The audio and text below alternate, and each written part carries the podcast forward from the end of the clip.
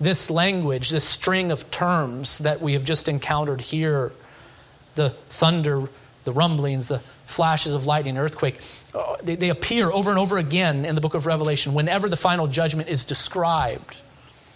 And in fact, slowly that phrase is expanded, growing a little larger with each mention of it. We have a depiction of the final uh, judgment here.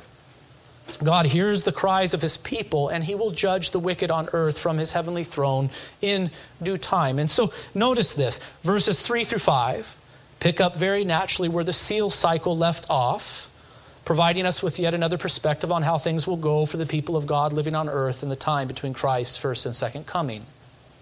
Will the church suffer tribulation? What is the answer, brothers and sisters? Yes. Nowhere do the scriptures teach that the church is going to be raptured and uh, out of the tribulation. It's contrary to everything we see from Genesis to Revelation. The people of God know what it is to suffer on earth. They will suffer tribulation. But are Christians going to be left alone? The answer to that is certainly not. They are sealed by God, and He hears their prayers. Will things go on like this forever?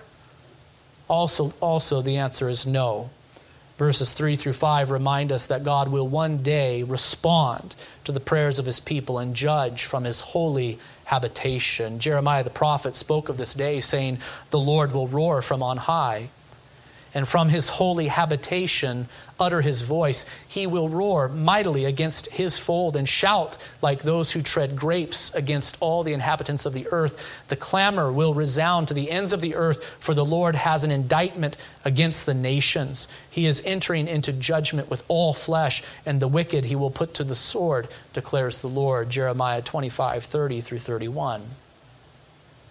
And so, verse 1 of Revelation is clearly connected to what has already been revealed in the seal cycle. Notice that, particularly the sixth seal.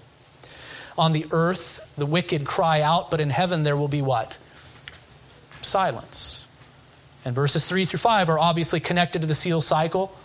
What are the people of God doing as they live in the midst of the trials and tribulations described in the first four seals, where they're, they're praying, they're crying out to God. And these prayers do indeed reach the ears of God. He hears and he will one day act, raining down fire from the altar, and there will be peals of thunder, rumblings, flashes of lightning, and an earthquake. But, but now put your eyes on verse 2. And I want you to notice that it seems really out of place, sandwiched here in between verses 1 and verses 3 through 5, which point backwards to the seal cycle. Instead of looking back to the seal cycle as verses 1 and 3 through 5 do, Verse 2 points forward to something, namely the trumpet cycle that is yet to come. I mentioned this to my children last night as we kind of read the sermon text, you know, in bed before going to sleep last night. And my daughter looked at me and she said, How many cycles are there? I said, Well, actually, there are, there are three um, seals, trumpets, and bowls. I think she's getting the impression that the only thing she'll ever hear her dad preach on is the book of Revelation. You know, I don't know. There are three cycles in the book of Revelation uh, seals, and then trumpets, and then bowls, seven in each of these. But notice here in verse 2, uh, we have kind of sandwiched in the middle of this sixth or seventh seal a reference to what is going to come later, namely the blowing of seven trumpets. Then I saw, verse 2, the seven angels who stand before God, and seven trumpets were given to them. Revelation 8 2. I don't know who these seven angels are. Perhaps they are associated with the angels of each of the churches mentioned at the beginning of the book of Revelation to the angel of the church of, to the angel of the church of, seven churches, seven angels. But notice this for now. Verse 2 looks forward whereas verses 3 through 5 look back, bringing the seal cycle to a conclusion. Those who are locked into a chronological and futuristic interpretation of the book of Revelation are particularly troubled by this because it doesn't match chronologically. Uh, there's something going on here that doesn't fit into a chronological interpretation. For shouldn't the events be silence in heaven, fire from the altar, and then the introduction of the seven trumpets, if we're to take things chronologically? But what I want you to get used to, friends, is this idea. If it's not embedded within your heads now, it will never be, I think. But the book of Revelation is not ordered chronologically, but rather thematically. There's a literary structure to this text. I think it's a most helpful structure. Verse 2 functions literarily like a pin does on a hinge. I was going to bring a hinge with me.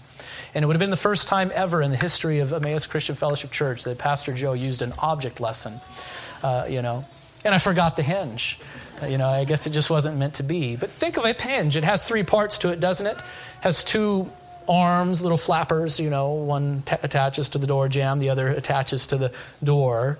And then what is the third part of the hinge except the pin that goes in between the both of them? And here's what I want you to visualize. I want you to visualize a, a hinge, both the flaps pointing this way. That is back to you, isn't it? Sure.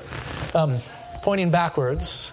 Verse 1 of Revelation 8 points backwards and brings the seal cycle to a conclusion with mention of silence in heaven, which is a reference to judgment. Verses 3 through 5 also point backwards, bringing the seal cycle to a conclusion with a depiction of the final judgment. But stuck in between the two is a pin which points actually forwards and enables the whole thing to swing open eventually. And that's what will happen here as the book of Revelation progresses. Everything will turn on what verse 2 says. It introduces what will come later, and in due time, the hinge will pivot on it, opening up to us an entirely new set of visions introduced by the sounding of the seven trumpets. Look at 8 2. I saw seven angels who stand before God, and seven trumpets were given to them. Now drop your eye down to 8 7. The first angel blew his trumpet. 8 8. The second angel blew his trumpet. 8 10. The third angel. 8 12. The fourth angel with his trumpet. 9 1. The fifth angel. 9 13. The sixth angel. And then what do you know? 10 1 through 11 14, we have another interlude, just like we saw in the seal cycle, a break from uh, the trumpet cycle. And then split off from the rest, we have finally all the way over in 1115 these words Then the seventh angel blew his trumpet, and there were loud voices in heaven saying, The kingdom of the world has become the kingdom of our Lord and his Christ, and he shall reign forever and ever. In other words, the end. 1115. How many times have we come to the end already in the book of Revelation by 11:15? At least twice. At least twice. The seal cycle brings us to the end, and then the, the trumpet cycle brings us to the end again when the kingdom of the world has become the kingdom of our Lord and his Christ. How can you not see that there is not a chronological ordering to the book of Revelation except recapitulation? Seal cycle to the end, trumpet cycle to the end. These are both giving us a different vantage point on the same period of time, namely the church age, the time in between Christ's first and second coming.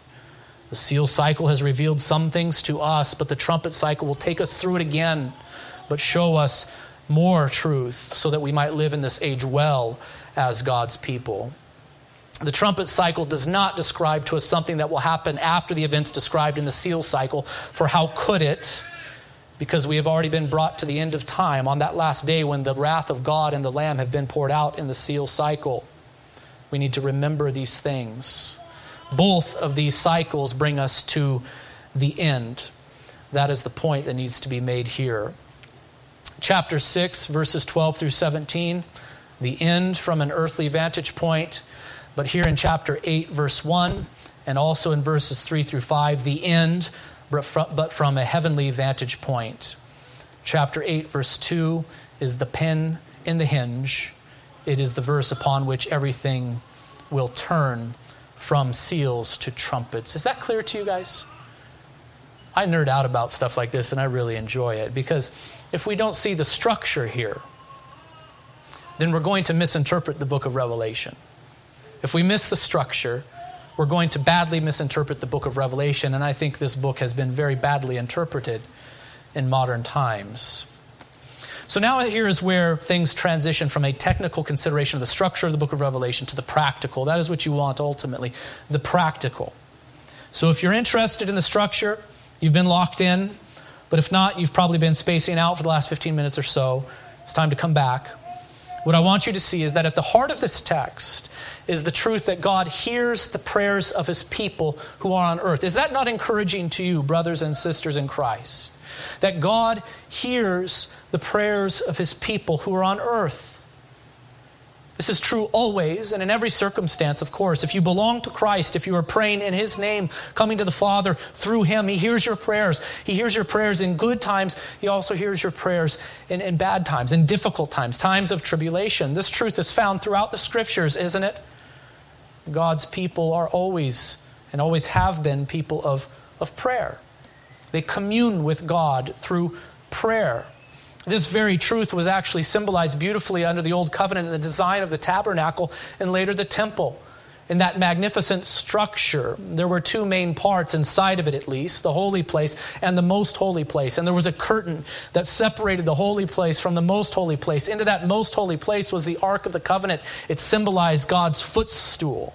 Heaven is my throne, the earth is my footstool, says the Lord.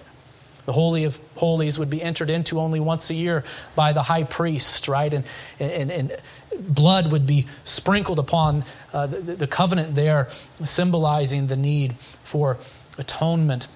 But outside the curtain, on just the other side in the, in the holy place, there was this thing called the altar of incense priest would regularly offer up incense on this altar. And what would happen except that the incense would burn and the smoke from it would rise up and it would eventually permeate even into the most holy place? What do you think was being symbolized by all of that as the worshiper observed it? Except this truth that as we pray, as we pray, our prayers do indeed rise and ascend into the very presence of God. He hears our prayers. That is the thing symbolized there in the uh, design of the tabernacle and later the more permanent temple. It's a visible reminder that when God's people pray, their prayers do indeed reach his ears. I want you to remember also, brothers and sisters, that Jesus the Christ prayed, didn't he? Though he was the God man, he prayed. In his humanity, he cried out to his Father often. He would often withdraw to desolate places to pray, Luke 5 16. And didn't he teach his disciples to pray? He did not say if you pray, but when. It was assumed by him that we would be people of prayer. And when you pray, pray then like this Our Father in heaven. Where is our Father? He is seated on the throne in heaven, and we are to pray, Hallowed be your name. Matthew 6 9. Paul urges believers to pray also. Rejoice always, he says.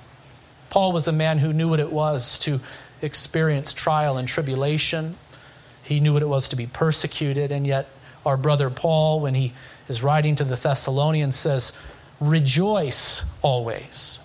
Pray without ceasing. This does not mean that the only thing you are ever to do is to pray and nothing else, but that you are to pray constantly and repetitively. Never stop praying. Pray again and again and again and again. Give thanks in all circumstances, he says. Our prayers are to be marked by thanksgiving. For this is the will of God in Christ Jesus for you. Do you want to know the will of God for you? God's will for your life?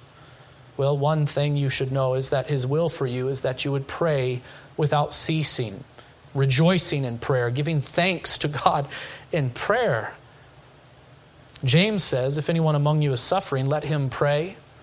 If anyone is cheerful, let him sing praise. By the way, what is James saying here except this that when we sing together as a congregation and when we sing as individuals, songs that are spiritual songs, what we are really doing is praying. That is what we are doing when we are singing, by the way. We are, we are praying to God as a congregation in our congregational singing, but we are praying in the form of, of song. Is anyone among you sick? He goes on. Let him call for the elders of the church and let them pray over him, anointing him with oil in the name of the Lord. And the prayer of faith will save the one who is sick, and the Lord will raise him up. And if he has committed sins, he will be forgiven. Therefore, confess your sins to one another and pray for one another that you may be healed. The prayer of a righteous person has great power as it is working. What is the point that James is making here? Your life, your Christian life, is to be marked by constant prayer. Are you going through difficulty? Pray. Are you going through good times and are you happy? Pray.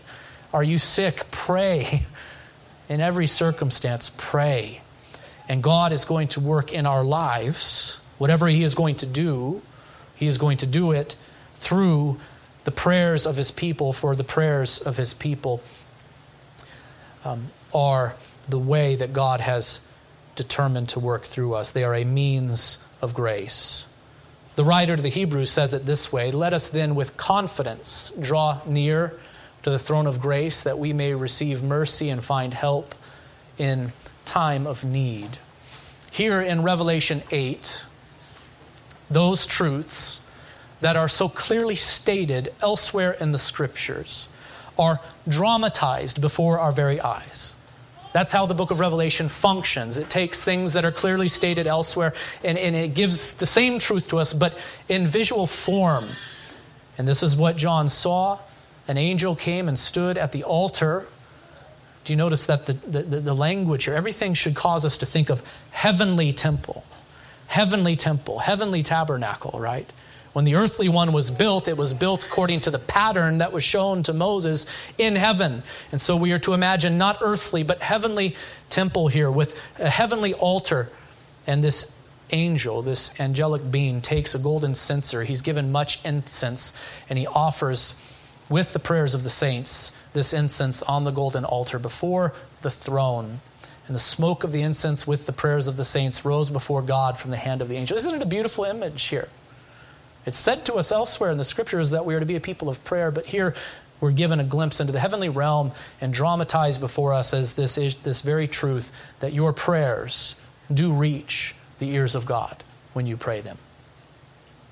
I do not think that this is teaching that angels must always collect the prayers of the saints and deliver them to God in the way in this way with the burning of incense. Do you see what I'm saying here? I think that would be a hyper literalistic interpretation of this text. This is not showing us the mechanics of things as if our prayers go to the angels and then the angels kind of scoop them all up and bring them to God. Indeed, there is only one mediator between God and man, and who is he? The Lord Jesus Christ. But instead, what is being communicated to us here in this drama, in this vision, is that there are indeed ministering spirits in heaven. Remember again that each of the seven churches were addressed through the angel of the church. So God uses angels to bring about his purposes. And that is the truth being communicated here. The real point is this God hears your prayers. And so the question that must be asked is Are you praying? Are you praying? I want you to remember that these are persecuted people who are praying. In other words, the trials and tribulations that they are enduring in life should not did not hinder their prayers but motivated it. And it's troubling to me when Christians, when they are experiencing trials and tribulations, begin to run away from God and, and neglect prayer rather than running to Him and engage in it. I do understand that when difficulty comes, there might be some challenges to our prayer life, that here we are struggling and we don't feel like praying all of a sudden.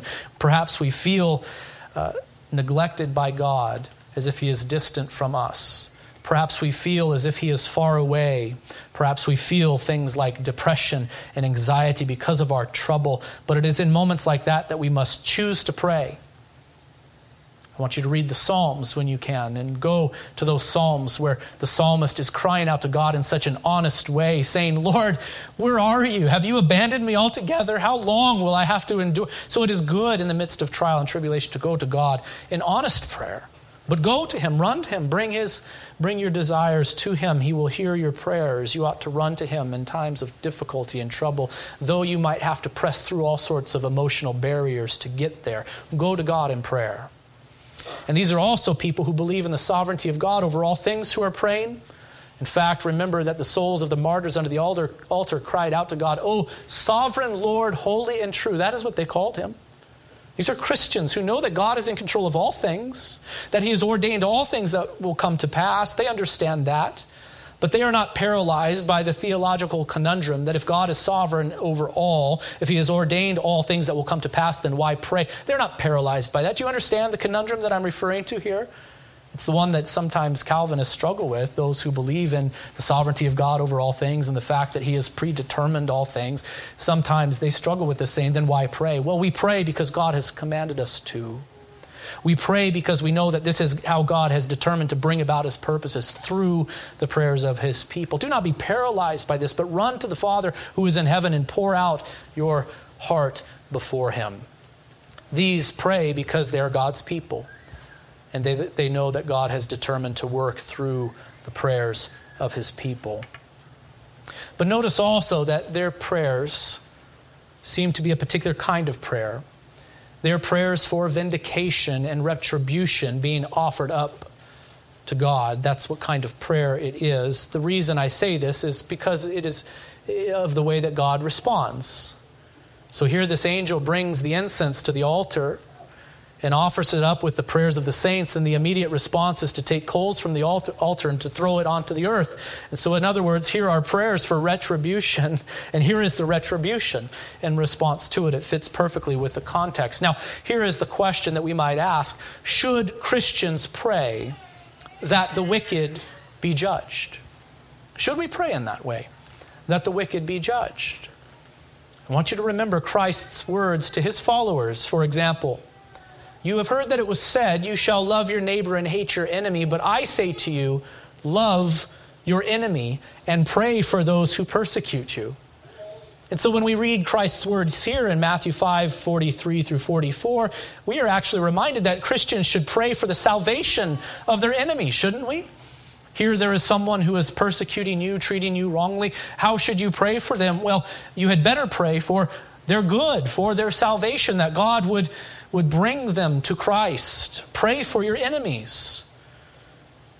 But the scriptures also provide us with examples of people praying for vindication. Remember again the prayer of the martyrs under the altar of Revelation 6. They cried out, How long before you will judge and avenge our blood on those who dwell on the earth? And listen to the words of the psalmist, too. This is from Psalm 94. And there are many psalms like this. O Lord, God of vengeance. O God of vengeance, shine forth. Rise up, O judge of the earth. Repay to the proud what they deserve. O Lord, how long shall the wicked, how long shall the wicked exalt? They pour out their arrogant words, all the evildoers boast. They crush your people, O Lord, and afflict your heritage. They kill the widow and the sojourner and murder the fatherless. And they say, The Lord does not see, the God of Jacob does not perceive. Understand, O dullest of the people, fools, when will you be wise? He who planted does planted the ear, does he not hear? He who formed the eye, does he not see? He who disciplines the nations, does he not rebuke? He who teaches man knowledge, the Lord, knows the thoughts of man, that they are but a breath. Can the wicked rulers be allied with you, those who frame injustice by statute? They band together against the life of the righteous and condemn the innocent to death. But the Lord has become my stronghold, says the psalmist, and my God, the rock of my refuge. He will bring back on them their iniquity and wipe them out for their wickedness. The Lord our God will wipe them out. Psalm 94. And so, what I want you to see is that these two principles really are not contrary to one another. Is it not possible to pray all at once, Lord, have mercy upon my enemy? Have mercy upon my enemy. Bring my persecutor to repentance and to salvation in Christ Jesus.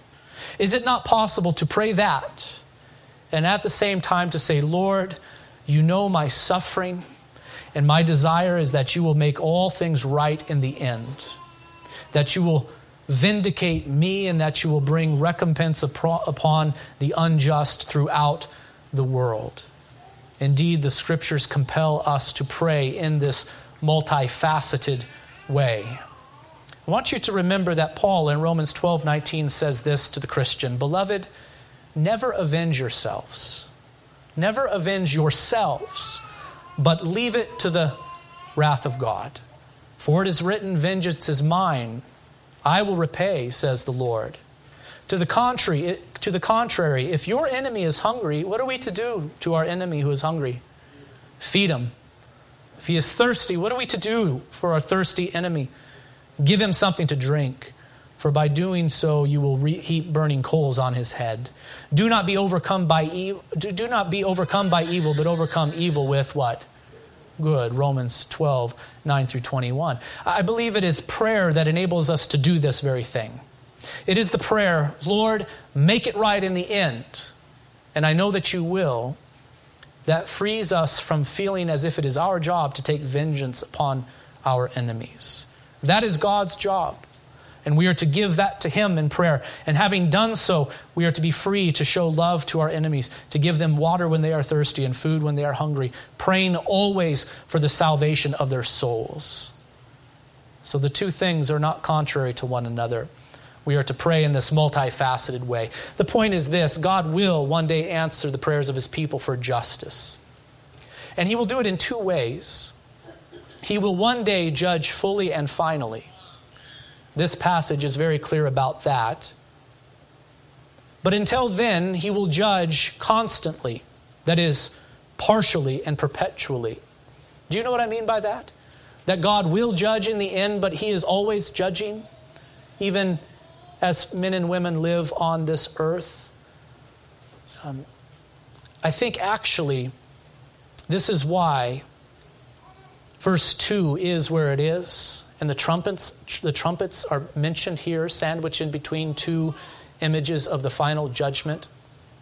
The seven angels are given seven trumpets. I think it is a reminder here that God will answer the prayers of his people in two ways, both by pouring out wrath on that last day, as is depicted in verse 1 and verses 3 through 5, and as was depicted in seal 6, true. But also, he will answer the prayers of his people for retribution in another way, constantly. And that is the very thing that the, seven, the, the, the first six of seven trumpets will describe. That cycle, the, the trumpet cycle, is going to describe to us how God is able to, with precision, even in this age, bring judgment upon the wicked and yet protect the righteous. I don't know if you've ever seen this, actually. I, th- I don't know if, as a pastor, I have more of a view to this than others do, but I've seen it. To where God has a way of judging people for their sin now. Oftentimes, it's by God simply giving people over to their sin, right? Well, do you want to go in that direction? Then go in that direction and see. See how it is. And you see their life just unravel. I think oftentimes the mercy of God is in that too, because God is bringing those people to a state of true humility and brokenness. I've seen God's partial and perpetual judgments worked out right before my eyes. Sometimes God acts, I think, in even more drastic ways, you know, like he did with Ananias and Sapphira when they lied, Sapphira when they lied to the Holy Spirit. Was that the final judgment? No, it was partial. But that sort of thing happens perpetually throughout the history of the world. But there is encouragement here, isn't there? That God hears our prayers. He even hears our prayers for retribution. They, they, they, don't just evaporate into the sky, but they come to the ears of God. And when we pray, Lord, make it right in the end, He, he hears that and will act according to His will. And then, having prayed a prayer for retribution upon an enemy, and also having prayed for their salvation according to the command of Christ, are you not then released from feeling as if it is your job to get back at that person? Who has wronged you in some way. You should be freed from it, having given it to the Lord. Lastly, understand that, that when God does fully and finally judge, there will be silence in heaven. When the Lamb opened the seventh seal, there was silence in heaven for about a half hour. Revelation 8 1. In the Old Testament, descriptions of God's judgments often include the mention of silence. We have to interpret this against the Old Testament backdrop. You saw it in the Zephaniah passage that I read at the start of the sermon, didn't you? I, I, I wanted you to, to notice this little line in there. It, it, it's so filled with um, you know, words about judgment. But right in the middle of it, in verse 7 of Zephaniah 1, this little phrase appears Be silent before the Lord God, for the day of the Lord is near. Be silent. Zephaniah 1 7. Habakkuk 2.20 says, But the Lord is in his holy temple. Let all the earth keep silent before him. Psalm 31, 17. O Lord, let me not be put to shame, for I call upon you. Let the wicked be put to shame. Let them go silently to Sheol. Psalm 31, 17. When in Revelation 8, 1 we read, when the Lamb of God opened the seventh seal, there was silence in heaven for about a half hour. By no means are we to assume that the seventh seal is an empty seal, as many interpreters do. That's a very common interpretation. Seals one through six are full and they have meaning to them, but seal seven is just empty, and the only thing it does is kind of transition us into the trumpet cycle. That's not true. Seal seven is a depiction of God's judgments from a heavenly vantage point. So, why the silence, though? What is the meaning of it? Well, the meaning is this the silence is the only proper response to the weightiness of the judgments of God as they are observed by man and angel from heaven above.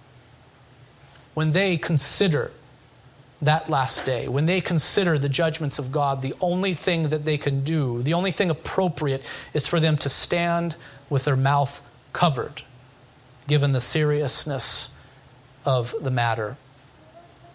I do wonder if you've ever been in a situation so weighty that there are no words. Have you ever been in, a situation like that? It's a situation so somber uh, that to utter any word at all would seem totally inappropriate, right? Only silence will do.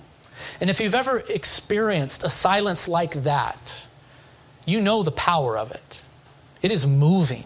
Though no words are spoken, there, there is emotion there, powerful emotion.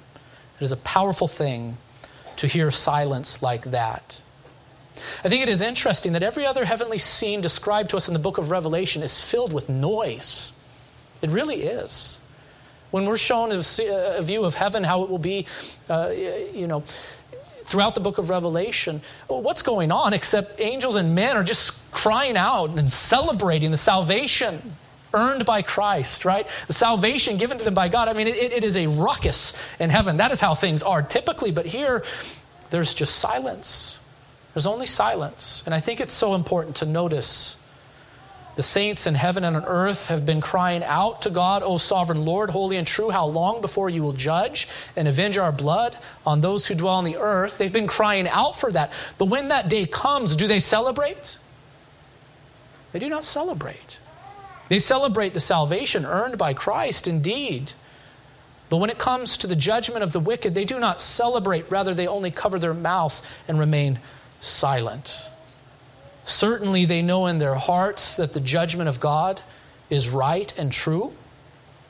But no child of God would ever take pleasure in the death of the wicked. Do you see that? The judgments of God are at once terrible and yet perfectly right and true and just. I wonder do you long for that day? Do you long for it? Do you long for the day when Christ returns and God pours out his wrath upon the unjust. My hope, actually, is that you would have mixed feelings about it. I think it is right to have mixed feelings about the thought of that day. For it will be the day that the Lord sets all things right and makes all things new. Thinking of that, we should rejoice but it will also be the day where the opportunity for men and women, boys and girls, to come to salvation is no longer. It is the day of, of, ju- uh, of, of judgment, the day of wrath. For the child of God, the second coming of Christ is pure gospel, isn't it? It's pure good news. But for those not in Christ, it is pure law. It is the day when they will be judged by the law, the law which no man has kept except one. Christ Jesus our Lord. Let us pray. Father in heaven, we do thank you for this vision that you have set before us. We thank you that it has the ability to bring a sense of sobriety to our minds and to our hearts. Lord, it is true as we walk in this world, we do long to see the consummation. We long to see the new heavens and the earth, all things made new, where there will be no more suffering, no more pain, where you will set all things right. Lord, come quickly. We long for that. Lord, at the same time, we tremble at the thought of men and women coming under your judgment because they do not know Christ and because they have so sinned against you. So, Lord, in that respect, we pray for your delay, that you would give us more time, Lord, to proclaim your gospel throughout the world. Lord, I pray that we would be diligent, that we would be people of prayer as you have called us to be, and that we would be active concerning the advancement of your kingdom. Lord, I pray for each soul here that we all would be prepared to meet you on that last day so that we might stand. We know it is through faith in Jesus Christ alone. I pray that you would pour out your Spirit and that you would bring many to salvation, to the glory of your name. May many come to believe upon Christ, calling him Lord, and thus be clothed in white, so that they might stand before you in glory. These things we pray in the name of Jesus Christ our Lord, and all of God's people say, Amen.